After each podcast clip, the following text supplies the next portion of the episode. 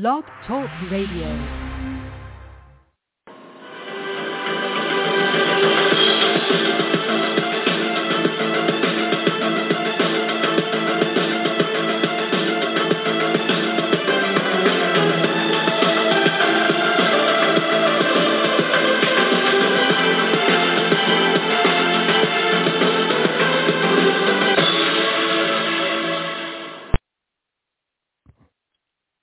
Good evening, ladies and gentlemen, and welcome to the 572nd edition of the Feuerstein's Fire American Soccer Show. I'm your host, Daniel Feuerstein. I'll give you an American perspective of our clubs, leagues, players, national team, and other fabulous moments. Get your daily reading from me, the other writers over at Rebel News Network. But as always, please, this show will always be dedicated to American soccer, the entire game in our country. Chat room is open. Come on in. Discuss amongst yourselves if you like.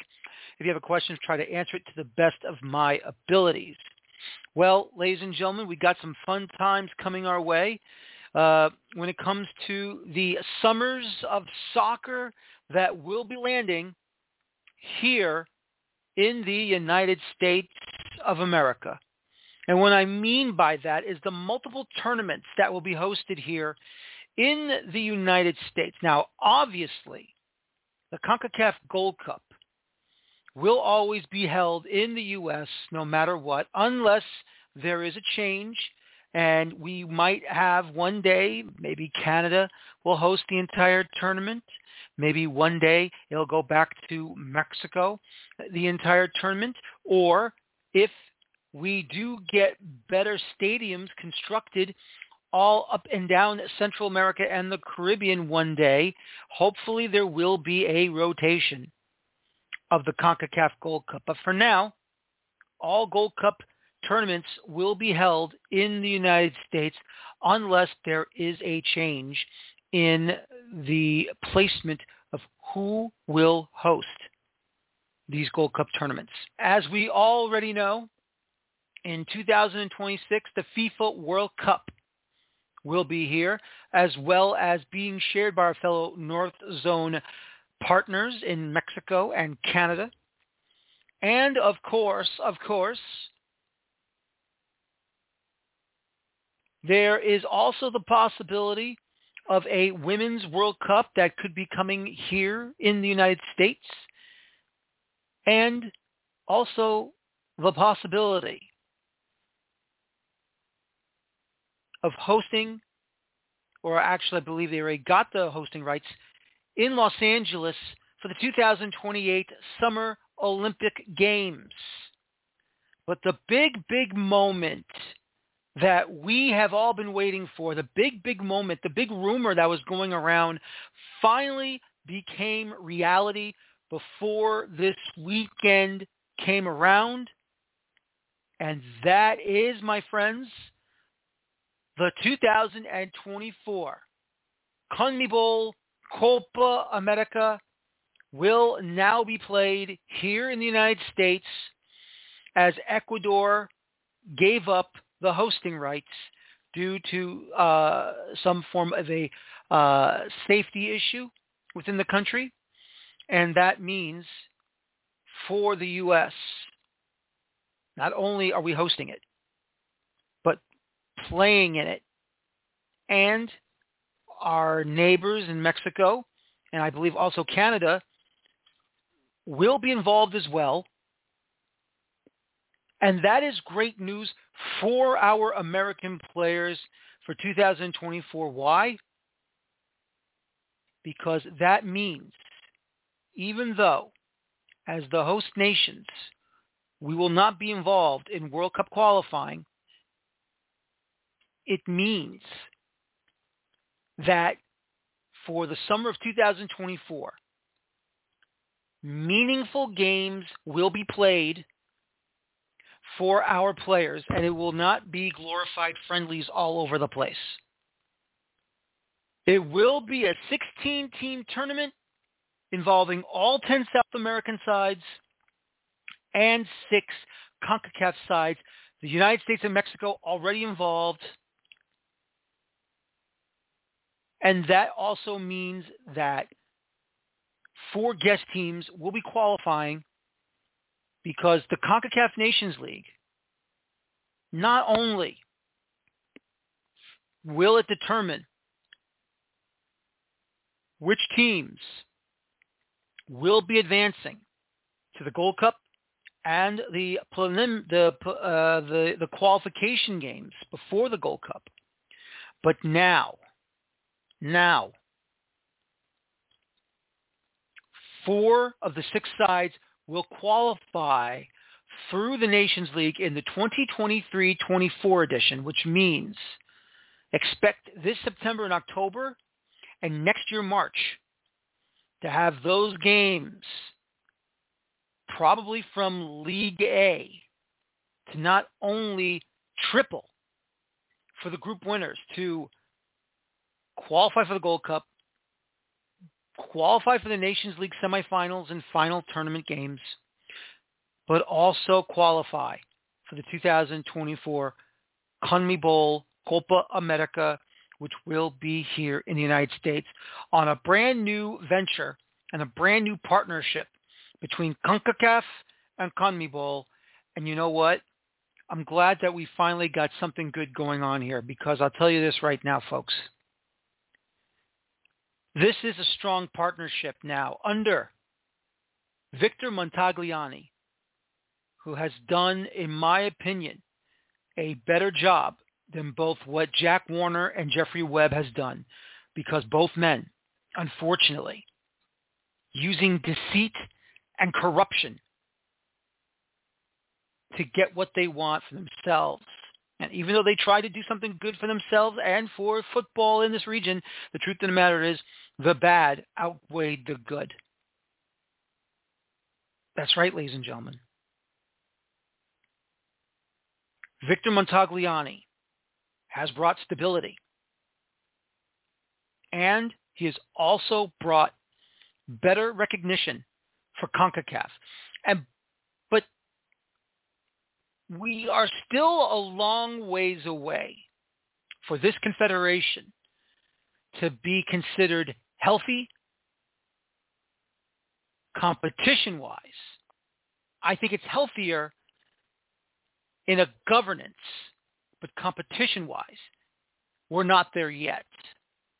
And that is because of the amount of national teams in the Caribbean zone that I feel that have not done enough to break through. But at the same time, it's really difficult to really put it out there what's been going on. And I give credit to the majority of the Caribbean nations, the Caribbean football associations up and down the union, that they're trying to get more done. But unfortunately, we have to agree and admit that there are certain things that are absolutely out of their control. And while the Nations League does assist with some of the tournament issues that these national teams have been having, the truth of the matter is this. More needs to be done. And I'm not saying this because I want to rain on their parades. I'm not just saying this because I want to, you know, throw shade at them. That's not what I'm here for. They would probably come to you and say to you, you're right. We have to do more. But once again, it's all about the facilities and the level of stadiums that has to make this situation better. I don't think you'll ever see a Red Bull Arena or a uh, now a BMO Stadium in downtown Los Angeles instead of the Banc of California Stadium, or a BMO Field in Toronto, or even Exploria Stadium in Orlando that could justify, you would say, the land that it would need to build new stadiums in these smaller islands in the Caribbean. That's just a fact. But if they can get improved play from players who are doing better, you know, not just domestically where they are internationally, especially well within the CONCACAF region, like maybe in MLS or obviously um, playing abroad in Europe. If most of them get that opportunity, I think that'd be an excellent thing. But we'll see what happens there. But outside of that, outside of that, ladies and gentlemen, what it means for our American players is that we are going to have competitions consecutively on our soil for the next, and starting with this summer, of course, with the Gold Cup this summer, all the way into 2028, depending on if the U.S. Women's World Cup will come in 2027 here in the States. Because that is the biggest question mark we have right now when it comes to this. But consecutive tournaments within our own confederation, sharing it with a brother confederation, the World Cup coming, and over and over again, Gold Cups. It is absolutely wonderful to see people coming over to our nation to give their tourism dollars for all the restaurants, all the bars, the hotels, the stadiums, to help with the economic issues we're currently having here with the inflation. But once again, this goes to show you why the United States of America is an attractive country to have these tournaments being held. And at the same time these European clubs coming over here for preseason games, playing against MLS clubs, USL clubs, and playing against each other in the ICCs and all those other fun stuff. This is why coming to the United States helps everybody around the game. And at the same time, it helps our players play at their top level. It's not so much about the group stage because usually you're going to play against a weaker opponent within within the confederation. But when you get to the knockout stage,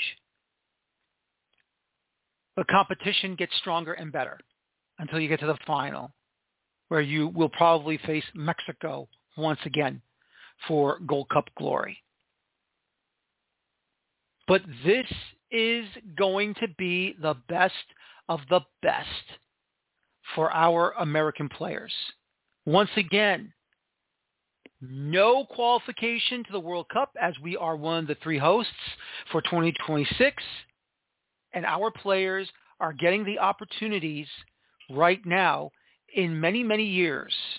And we are getting multiple tournaments each and every summer now until the next time there might be a Copa America back on U.S. soil or the World Cup, which will probably take a longer time that again. But make no mistake, my friends, make no mistake. This is a wonderful thing to happen. This is a wonderful moment for our for the game in this country. And I really, really believe this brand new partnership with CONMEBOL and CONCACAF will strengthen the relationship in the Americas between our confederation and the South American Confederation. And hopefully, who knows? I don't know if it's going to mean a a true bonding or a merger with the Americas as one gigantic confederation. I, I don't know if that will ever happen. I don't know if there will be uh, a definite of a, of a of a positive merger. If that means World Cup qualifying will be joined in up and down the Americas. I, I personally don't see that happening. I, I don't think it will happen. But I'm glad to say, I'm glad that we are having ourselves a true moment, a true moment for our confederation and for CONCACAF to go out, have this partnership, and we'll talk more about it somewhere down the road.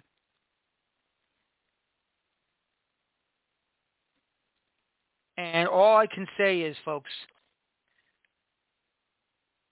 all I want, all, all I care for is that the game is better and healthier in the United States and that one day they can win that little golden trophy. And hopefully in about three and a half years' time, it will happen in 2026.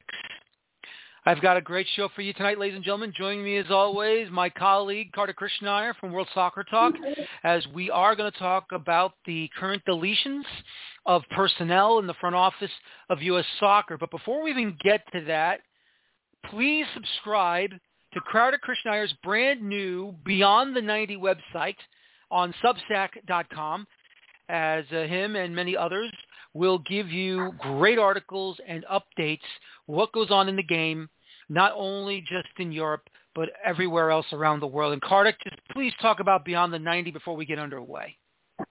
Yeah, thank you, Daniel. So Beyond the 90 is a website we launched right after the end of the World Cup. Uh, uh, myself and, and, and four other writers, uh, where we're covering uh, so far it's just Europe and the U.S. Right? We, we've covered um, uh, the Premier League and Bundesliga and, and, and Liga and, and, and then uh, MLS, USL, uh, but want to do everything. Uh, and, and it's uh, it's a Substack newsletter, so you get the uh, the, e- the emails directly into your inbox. You can also go to the site and read it like a traditional blog. And we're doing some cool things with podcasts and video uh, stuff on there. And uh, would love for you to subscribe. They're paid subscriptions. They're free subscriptions.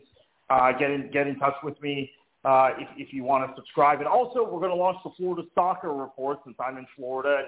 Uh, this will be a look at NPSL, UPSL, uh, Gulf Coast Coast League, right? All these uh, kind of regional amateur leagues we have in the state. So, uh, yeah, on one hand, you'll be reading about the Premier League and and uh, and Bundesliga and MLS, you know, the big leagues, and at the same time, you're going to be reading about some NPSL, so that's kind of cool. Oh, and one last thing, have a weekly newsletter about the football league in the UK, in, in England, which is of course the lower divisions, right? They're USL. Uh, we actually same names as USL Championship League One, League Two. So uh, we're doing a, a weekly newsletter on that league. So a lot of cool stuff we're doing over there.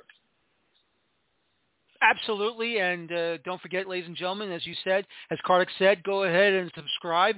Um, I've so far have subscribed myself, and I gotta say, everything I've read, Kartik, it's been spot on, and as always, you've always done a top-notch job covering the game, whether it be in England or, or here in the U.S. And uh, like I said, it's been excellent, and I've enjoyed every single uh, email I've received from my subscription from Beyond the 90s. So go ahead, everybody, if you want, add more uh, subscription-based uh, writing from uh, independent soccer uh, coverage, of course. Kartik Krishnaiyer is always going to be one of those people uh, that you need to listen to as well as his time at World Soccer Talk. And don't forget that uh, World Soccer Talk podcast with him and the gaffer, Christopher Harris. Um, so go ahead, Kartik. We're going to get into this right now. Uh, Brian McBride no longer with U.S. Soccer as general manager of the men's national team. Earnie Stewart is um, also leaving to go and uh, be a part of the front office with the PSV Eindhoven because his family uh, is Dutch and uh, they're, currently living in the Netherlands at this point in time. But with both McBride and Earnie Stewart leaving U.S. Soccer, what does that mean for the for you know for the federation? And and what do you think they've done so far um, in the four plus years being a part of the federation? What do you think they've done right? What do you think they've done wrong? But do you think there's also any other hidden meanings behind all of this?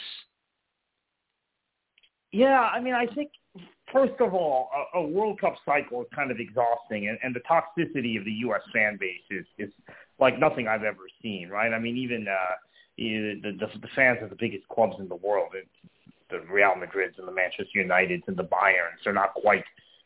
It's not quite as toxic. It's not quite as difficult to be an executive and, and get the abuse you're getting. So I, I think that that's the case for Earnie Stewart and Brian McBride. Um, nothing they, no, no decision they made um, uh, was seen by the fan base who have kind of a diluted level of expectation around the program to be correct. That having been said, they also hired Greg Berhalter in a process that this is not Brian McBride, sorry, so this is Earnie Stewart.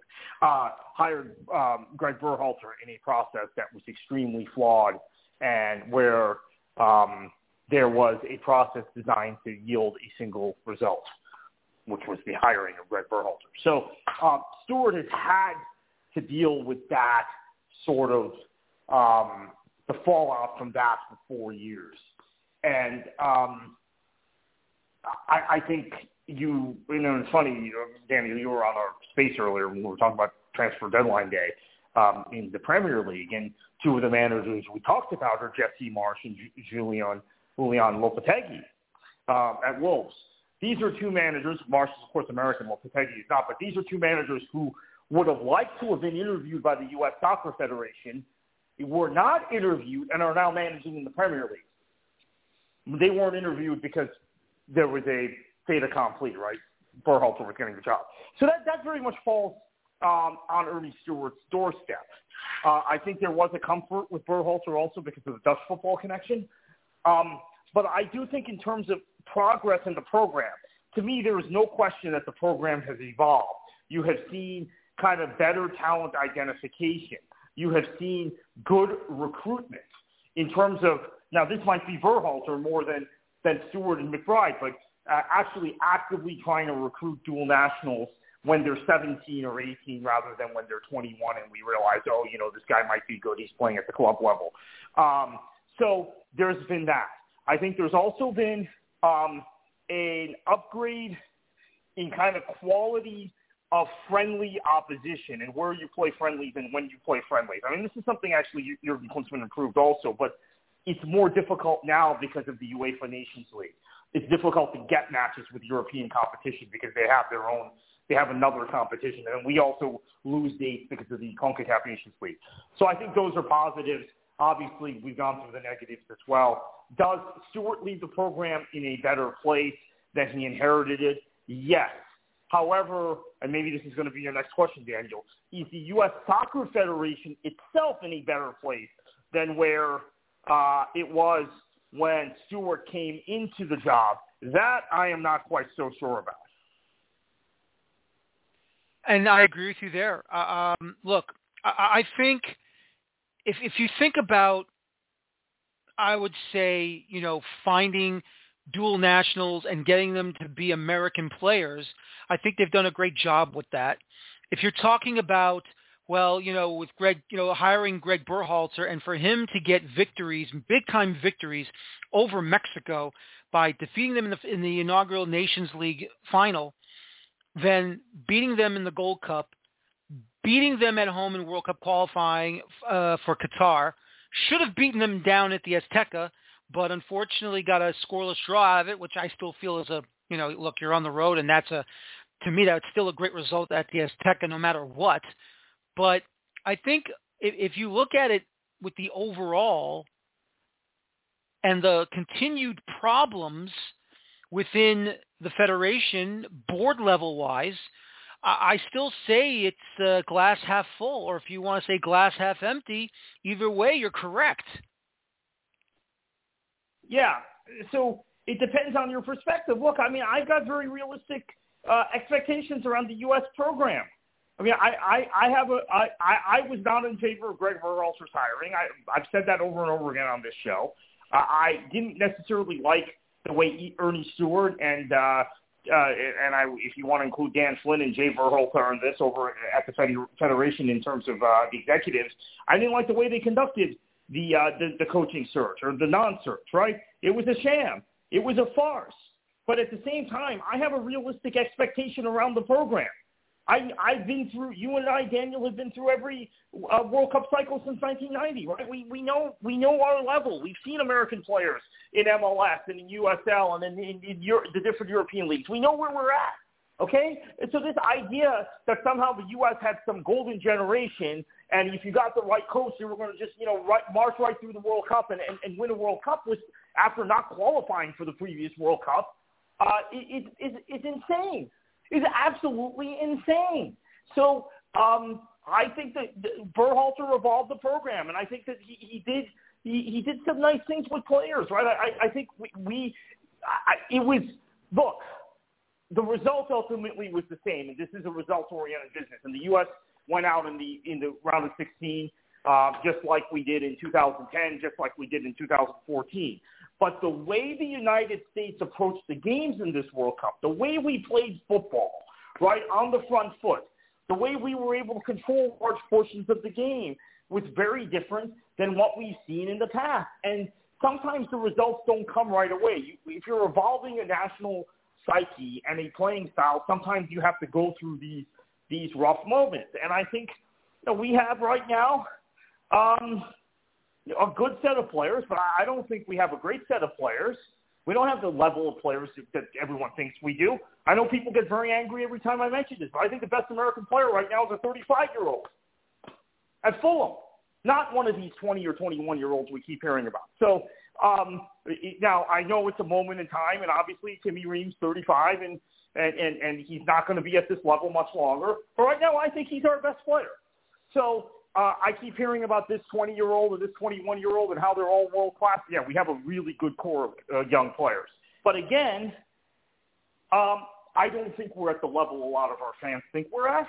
So, uh, and when I say Timmy Ream's our best player, I'm basing it on his play in, in the Premier League. I'll admit that. That you know he hasn't played enough games for the U.S. and that's Berhalter's fault, right? That he wasn't calling him in, but he hasn't played as many games for the U.S. as as, as some of these uh, younger players that that everybody uh, is raving about. But um, I think we're in a position where um, you've got what three and a half years. This is a shorter cycle because of when the World Cup was.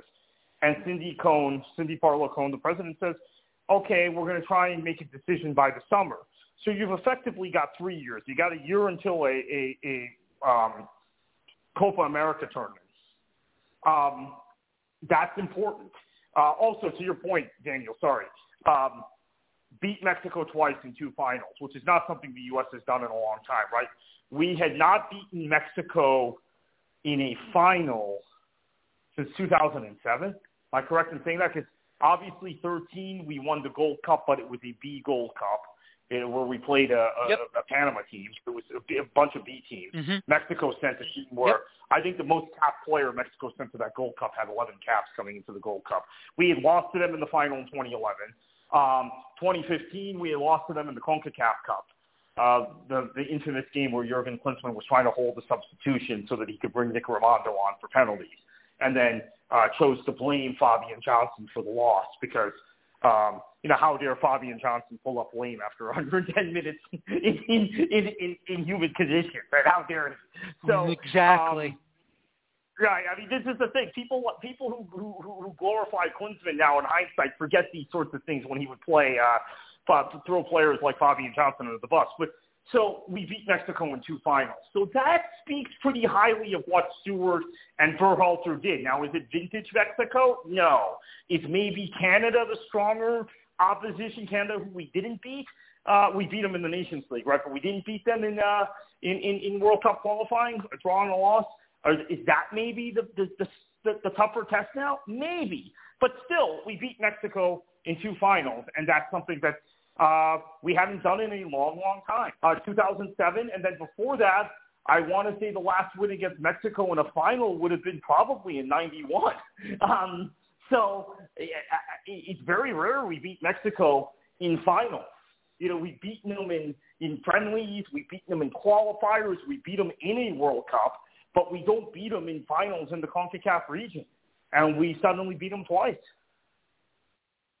Exactly. And that's the whole situation right there in a nutshell.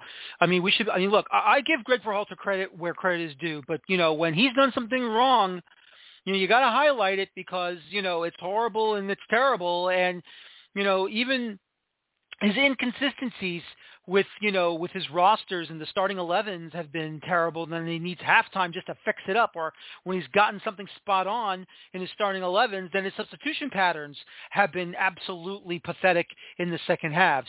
But that'll be for another time later, and uh, we'll see what happens with the head coaching position, and of course the final findings of the. Uh, investigation. We'll get to that in just a little bit later on. But Kartik, I mean, I, you you would know more about positions in working FAs, especially the English FA, because you know you, you've been following English football for a very very long time. And my question to you is this: Is there a general manager and a sporting director position in the English FA or any of these European FAs across that continent? And if not, why is it so important to have it with U.S. Soccer? Where I mean, I mean, what do you need a general manager for? Sporting director, I can understand to help out with the scouting of who no, to bring in to camp or whatever. But but it, yeah, yeah, they don't have these positions. If that's what you're asking, no, I it's, it's I, I kind of find it kind of strange, that, and we didn't have them either actually until now. They were established. We didn't have a general manager of the men's and women's. Kate Markgraf is doing the job, by the way, on the uh, um, on the women's side. I'm a big fan of hers, but um, there's a lot of challenges on the women's side. Maybe that's for another. Uh, we got we got a World Cup this summer, so we'll we'll have plenty of shows to talk about that. But um, yeah, other countries don't generally do this. They'll have. Uh, although I think Germany has always had a general manager for the men's and women's side, and that might be where um, the uh, uh, where Stewart got it from. Because I think Earnie Stewart put this idea in place, and then he hired um, McBride and Markgraf, um, so two you know, former decorated players. Um, but it's not. It is kind of a little odd because you, you obviously a technical director was a thing, and we've had technical directors uh, of the uh, uh of the U.S. Uh, actually, I want to I want to say at some point Claudio Reyna actually had the job which uh, hasn't been talked about in the midst of all this excitement the last couple weeks or last two months now about the Reynas and the Berhalters. But um, yeah, this general manager thing is quite odd, Daniel. It's funny now that you mention it. It, it, it, it is maybe it's something we don't need to continue. I, I don't know. I agree. I mean, I, I don't think this is a situation where it needs to be continued. I, I really don't. I, I just feel like it's it's a waste of position. I mean, what's the point of creating a position that is normally meant for a club side than it than it is for a national team side? This is the part where I, it really baffles the mind, because then you know then what's the point of having uh, Cindy Parlow Cone being the president of U.S. Soccer, or at least just having that position as president of U.S. Soccer to supposedly run things when all of a sudden is, okay, now you're getting a general manager for the men's team, and now you're getting a general manager for the women's team, and now you have a sporting director for the entire operation, and it's like, this is not a club side. This is a national team side. What is going on here? I mean, I, I don't understand why even entertain the thought. And I'm not saying this is against – Brian McBride or Kate Markgraf, whatever they did, I, I'm happy they were able to have some position in U.S. soccer to handle whatever had to be handled. But the truth of the matter is, I, I, I mean, what are they doing? I mean, are they just standing there, going to the games in the in the luxury box, standing there looking important? I mean, what did they do? What did they? What do they do? Or do they just earn a paycheck? I, I mean, I just find it ridiculous because you, you, you're you're you you have people that if you're going to give them a position like that, then they got to be on a club team to do so, not on a national team level. Yeah, I don't know what they do, Daniel. I, I, I actually don't know what the general manager would do because you're not acquiring players.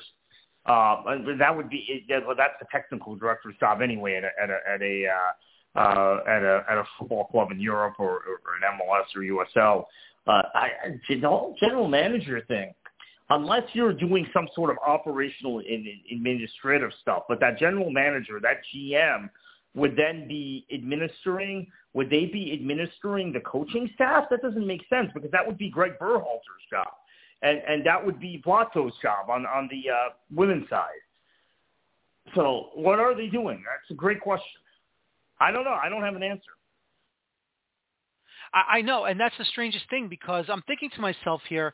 You know, I, I I, I mean, you can't hire or fire the manager. I mean, that's a, that's that's basically the president's position. The president has to hire or fire a manager. Um, you can't make trades because it's a national team. Who are you going to trade? You're going to trade somebody uh, to who's a dual citizen and say, okay, uh, hypothetically speaking, uh, you're a dual citizen of the U.S. and Sweden. Okay, so we will trade you to the Swedish national team for a Swedish player on the national team who is also a dual citizen for right, Sweden and the U.S. and we'll bring them over. Yeah. I mean, I guess uh, maybe they over they, they, they, they look at the youth uh, setup also, but again, that would be the technical director's job typically. Exactly. So, so exactly. Brian McBride, so, and, is he spending a lot of time on the U20 and U17s? Well, if that's the case, then then don't tell don't don't say he's the general manager. Just like you said, he's the technical director. Just just just let him just have two technical directors. That's all. Just say we have Brian McBride being the technical director for the men's side and the boys side of the national team. You have Kate Markgraf as a technical director for the women's side and the girls side for those national teams. And, you know, I think it's all hunky-dory and then it would be more understanding. But if you say general manager, you know, you're going to have somebody who normally watches the NFL, the NBA, the NHL, Major League Baseball, and assume or even MLS to say, hey, listen, this is uh, why we got a general manager. No, that, that, that that's not how it works. And why does it always feel like, Kartik, that somehow, some way, U.S. Soccer Federation board is always going everything half-ass backwards. I, your, your guess is as good as mine. I mean, I think I know I've heard the excuses in the past that uh, because Sunil Gulati and uh, and Dan Flynn were arbitrary in their decision making, you know, uh, uh, Sunil would call Don Garber, they'd have a conversation, then he'd talk to Flynn, and then Sunil would be like, okay, this is what we're doing. And now you have people who uh, um, don't operate that way, and we're always kept out of the decision-making process. That it's become a little bit of a, I, I you know, I, I don't want to use the the the uh, pejorative word I was going to use, but it, it's become a bit of a mess. I, I don't buy that. Right. Okay. So there's clearly a leadership vacuum when both Dan Flynn and Sunil Gulati leave in quick succession of one another. Right. That I can see. Mm-hmm. But now what you have instead of people fit, uh, sliding into the Gulati role, that would be Cindy Parlow Cone, or sliding into the Flynn role. They just hired someone new for that. It was Will Wilson. Now they hired, uh, forget the, the, the fellow's name, but but we're not seeing any leadership Batson, from these folks. We're not seeing what what's his name? Batson. Batson. Yeah. Right. Bastion. We're not seeing any leadership from these people. We're not seeing any kind of strong decision making from these people. Look, I, I can tell you Sunil Gulati's leadership style from my own personal perspective, working in lower divisions, was you know we would have a dispute with USL when I was working at NASL. He'd get us all in a room and kind of make us hammer it out. Um, I don't see that stuff going on anymore. It's like the the the, the, the, the there's this sort of uh, level of anarchy and, and, and, and, and lack of accountability. Not, not that, that those were good old days, because obviously there were reasons why uh, Sunil Gulati was forced was eventually forced out.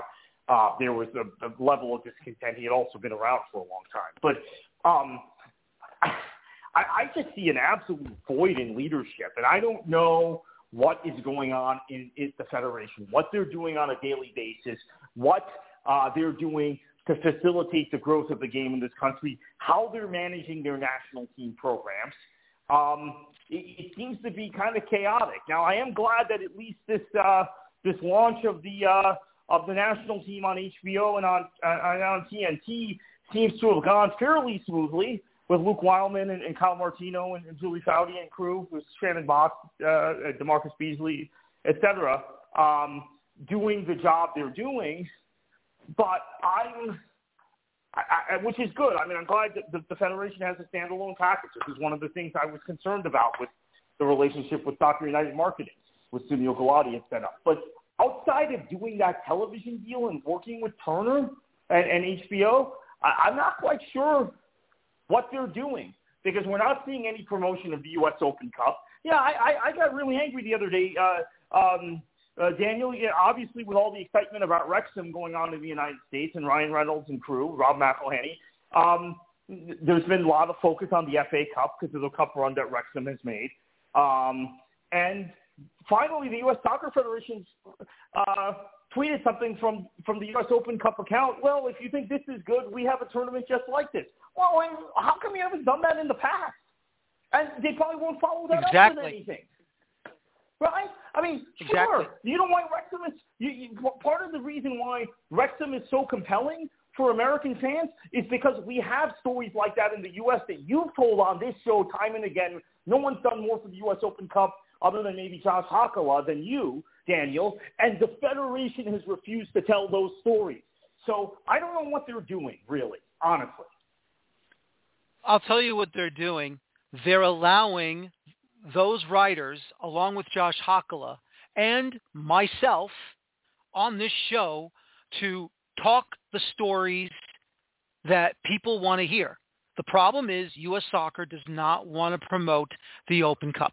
That is the problem. Oh, sure, they'll put out. I, I mean, we're still waiting for the press release of who qualified from USL League Two and and, and NPSL to you know to start the opening round. When the draw will be for the opening round, um, but you know they're they're doing as minimal work because they're allowing us to do it.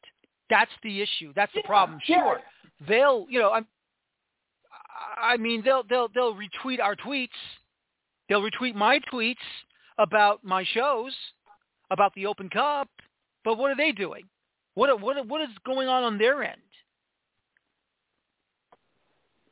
Yeah, no, I completely agree. And and and and, they they've been propped up by you. They've been propped up by you doing whip around shows and you talking about Lansdowne Bhoys and and and and uh, uh, uh, uh, the Pan Freedom, and all of the great stories, you know, here down here in Florida, in my, my neck of the woods, the Florida Soccer Soldiers, uh, these stories that that you have put out there.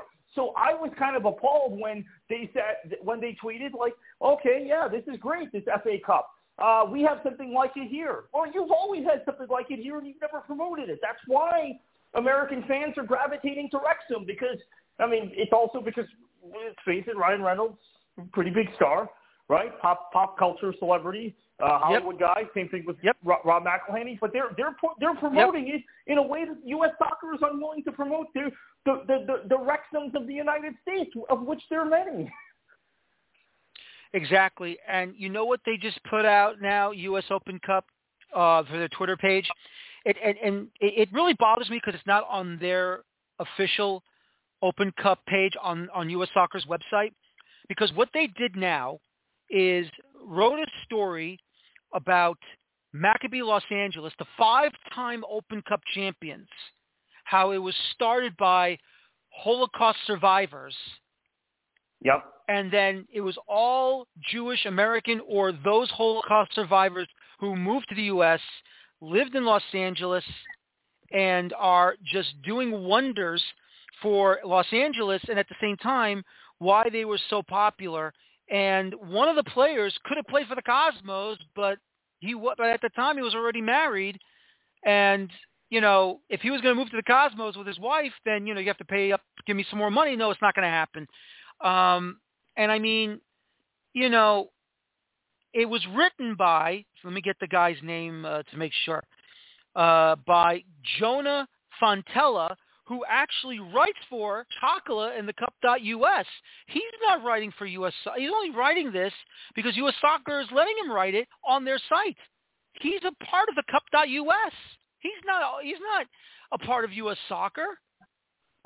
So U.S. Soccer is not using any of their own writers' resources to promote the Open Cup, right? So if you're the general manager of the, or the technical director or the general manager of the U.S. program, men's program, and then you are the the the um, the president of the U.S. Soccer Federation, Cindy Parlow Cone, why are you not doing anything to promote this U.S. Open Cup? I will tell you how appalled I am by the Open Cup situation why I'm more angry about it now. You've been angry about it for a number of years. I've been a little more chill about it.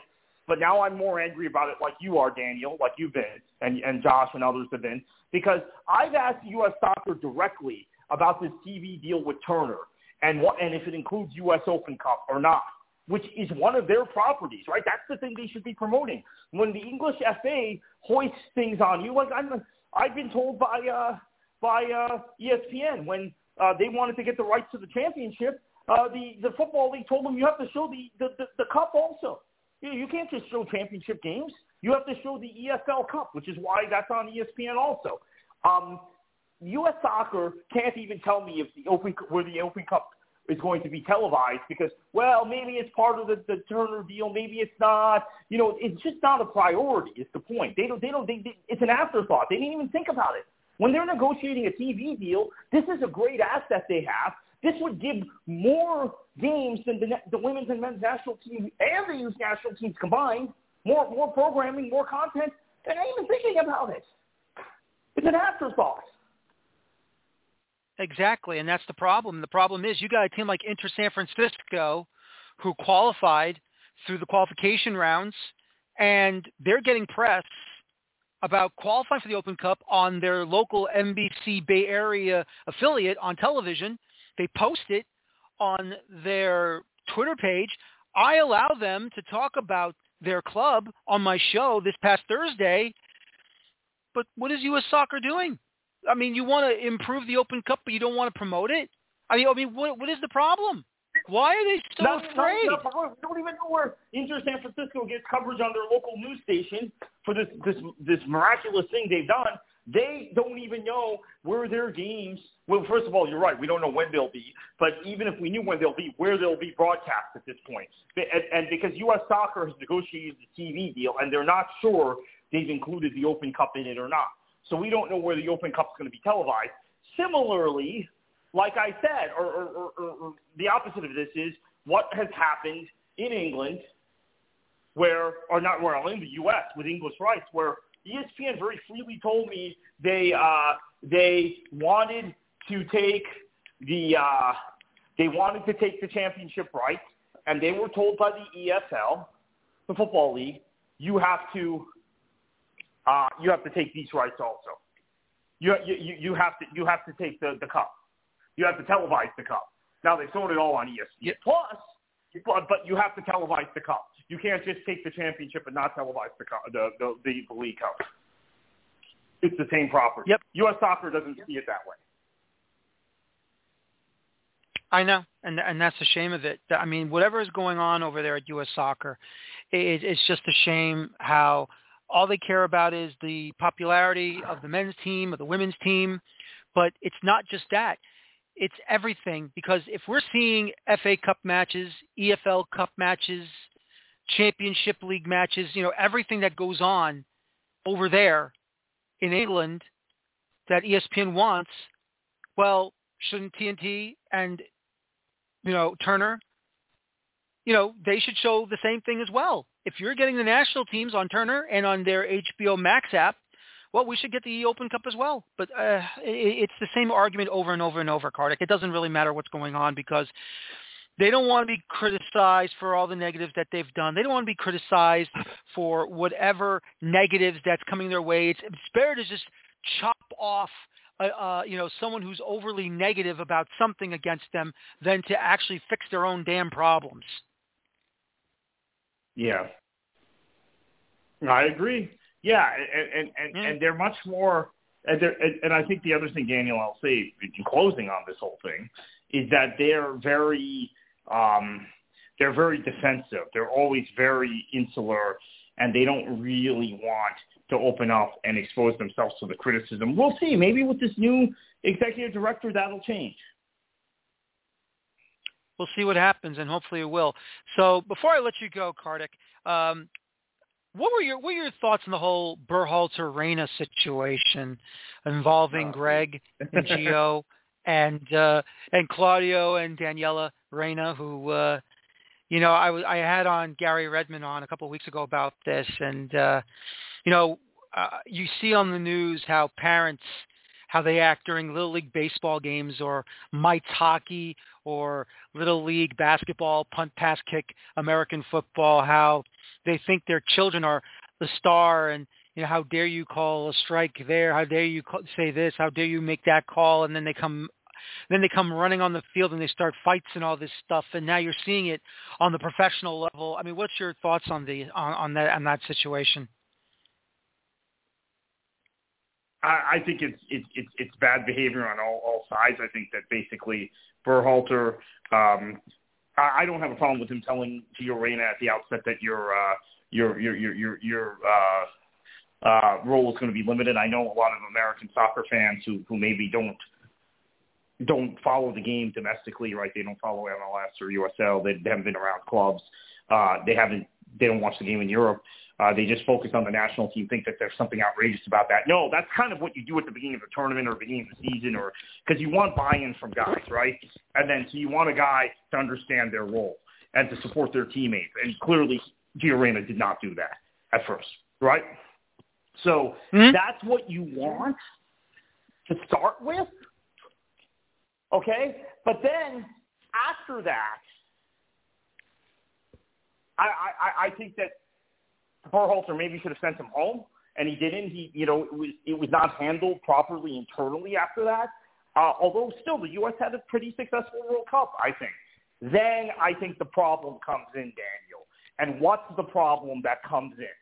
The problem that comes in is that you're in a situation where uh,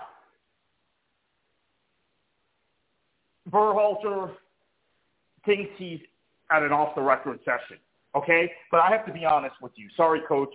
Um, I have actually helped run conferences uh, like like that where things are supposedly off the record. I mean, I remember I I was doing one of these conferences that I helped uh, organize and and uh, I brought in you know high level moderators. Kay Murray uh, was one of who's now on ESPN. It's wonderful.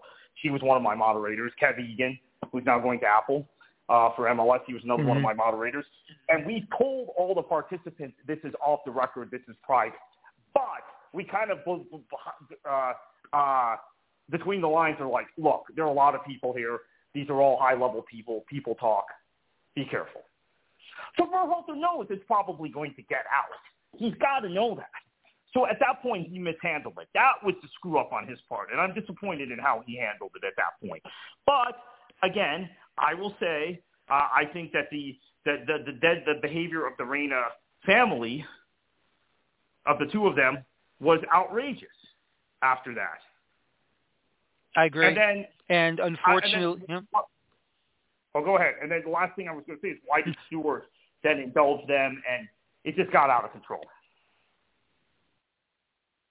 Yeah, no, I agree, and and I think the problem is is that you know Greg started it with that with what you said at that conference he had. He knew it was being recorded, and the problem with Greg, in my opinion, is that he just can't help himself trying to get the last word in. You know, even the players said, you know, after this whole situation happened, how disappointed that it got leaked out because they all thought it was going to stay in house, and that's the issue that Greg put himself into. You didn't have to right. just, you know, give the final elbow, you know, nudge into into the into Gio's side. You didn't have to do that. You thought you you fixed it. It should have stayed in the locker room in Qatar. It did not. That's Greg's fault. And then in turn,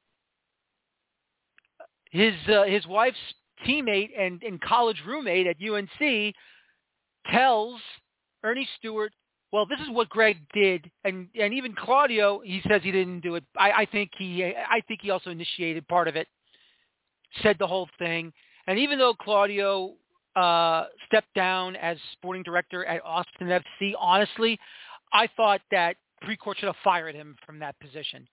And nothing against Austin FC fans, but you know, if you're going to play ball and you're going to play all this crap you're going to be a part of all this crap and saying, well, how dare you do this my son? How you like if I tell the if I, if I tell the world about your deep dark secret and you did it?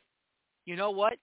Greg should not be returning as head coach for the U.S. men's national team, and Claudio Reyna should lose his job at Austin FC. I don't care if he's stepping down as a consultant. He should not have a job with Austin, period. I agree with that, but I also think that, and I'm not one to defend Anthony Precourt. I mean, make it clear. But um, mm-hmm. I, I, I, I think he probably was forced out, and I think the consultant thing is a way to avoid a lawsuit or something messier.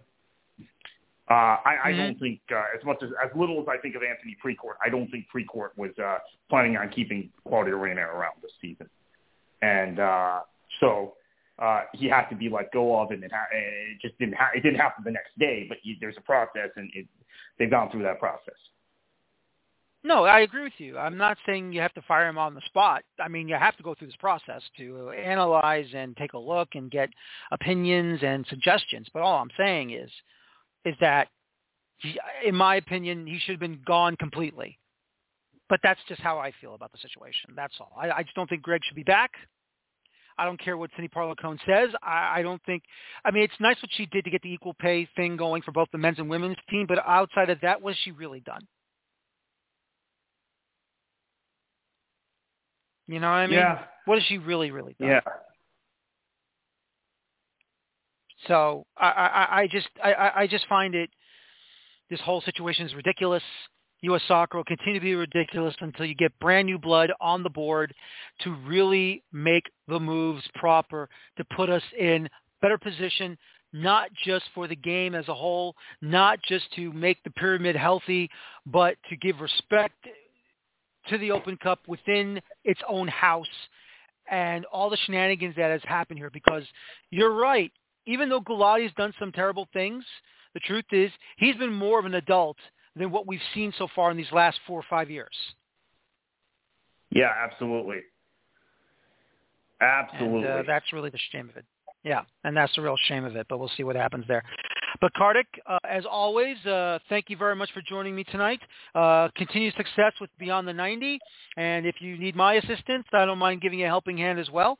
And uh, have a good night, and I'll talk to you again to soon. You write. Yeah, thank you, Daniel. We'd love to have you write for Beyond the 90. So let's uh, let's talk about that soon. All right. Thank you very much, Kartik. I'll Thanks. talk to you soon. To No you soon. problem. That's Kartik Krishnaiyer from World. Thank you. Have a good night. That's Kartik Krishnaiyer from World Soccer Talk, as well as Beyond the 90. Head over to beyondthe90.substack.com for your subscription to Beyond the 90. Can't wait for that one. And before I say good night, let me just say good, con- uh, good luck to the Seattle Sounders because this coming Saturday they will be performing in the FIFA Club World Cup the first MLS side to be participating in the FIFA Club World Cup as they will await uh, the winner of the first round, either Auckland FC or Al Ahly uh, in the FIFA Club World Cup, and that'll be on Saturday, February the 4th. That'll be at 12.30 p.m. Eastern Time, uh, 9.30 a.m. in the Pacific, and that'll be seen live on Fox Sports 2. Check your local listings for the time and the channel number uh, with, within your region, or as probably it will also be on the Fox Sports app for you to watch it live. Um, uh, this should be an exciting time. I know it will be an exciting time for everyone in Seattle. Uh, for those that support U.S. soccer, we'll see what happens. Uh, representing, of course, supporting the league and U.S. Open and the and U.S. Soccer Federation and the Confederation of CONCACAF. This should be exciting and a lot of fun. I want to thank my guest tonight, Kartik Krishnaiyer, once again from World Soccer Talk and Beyond the 90.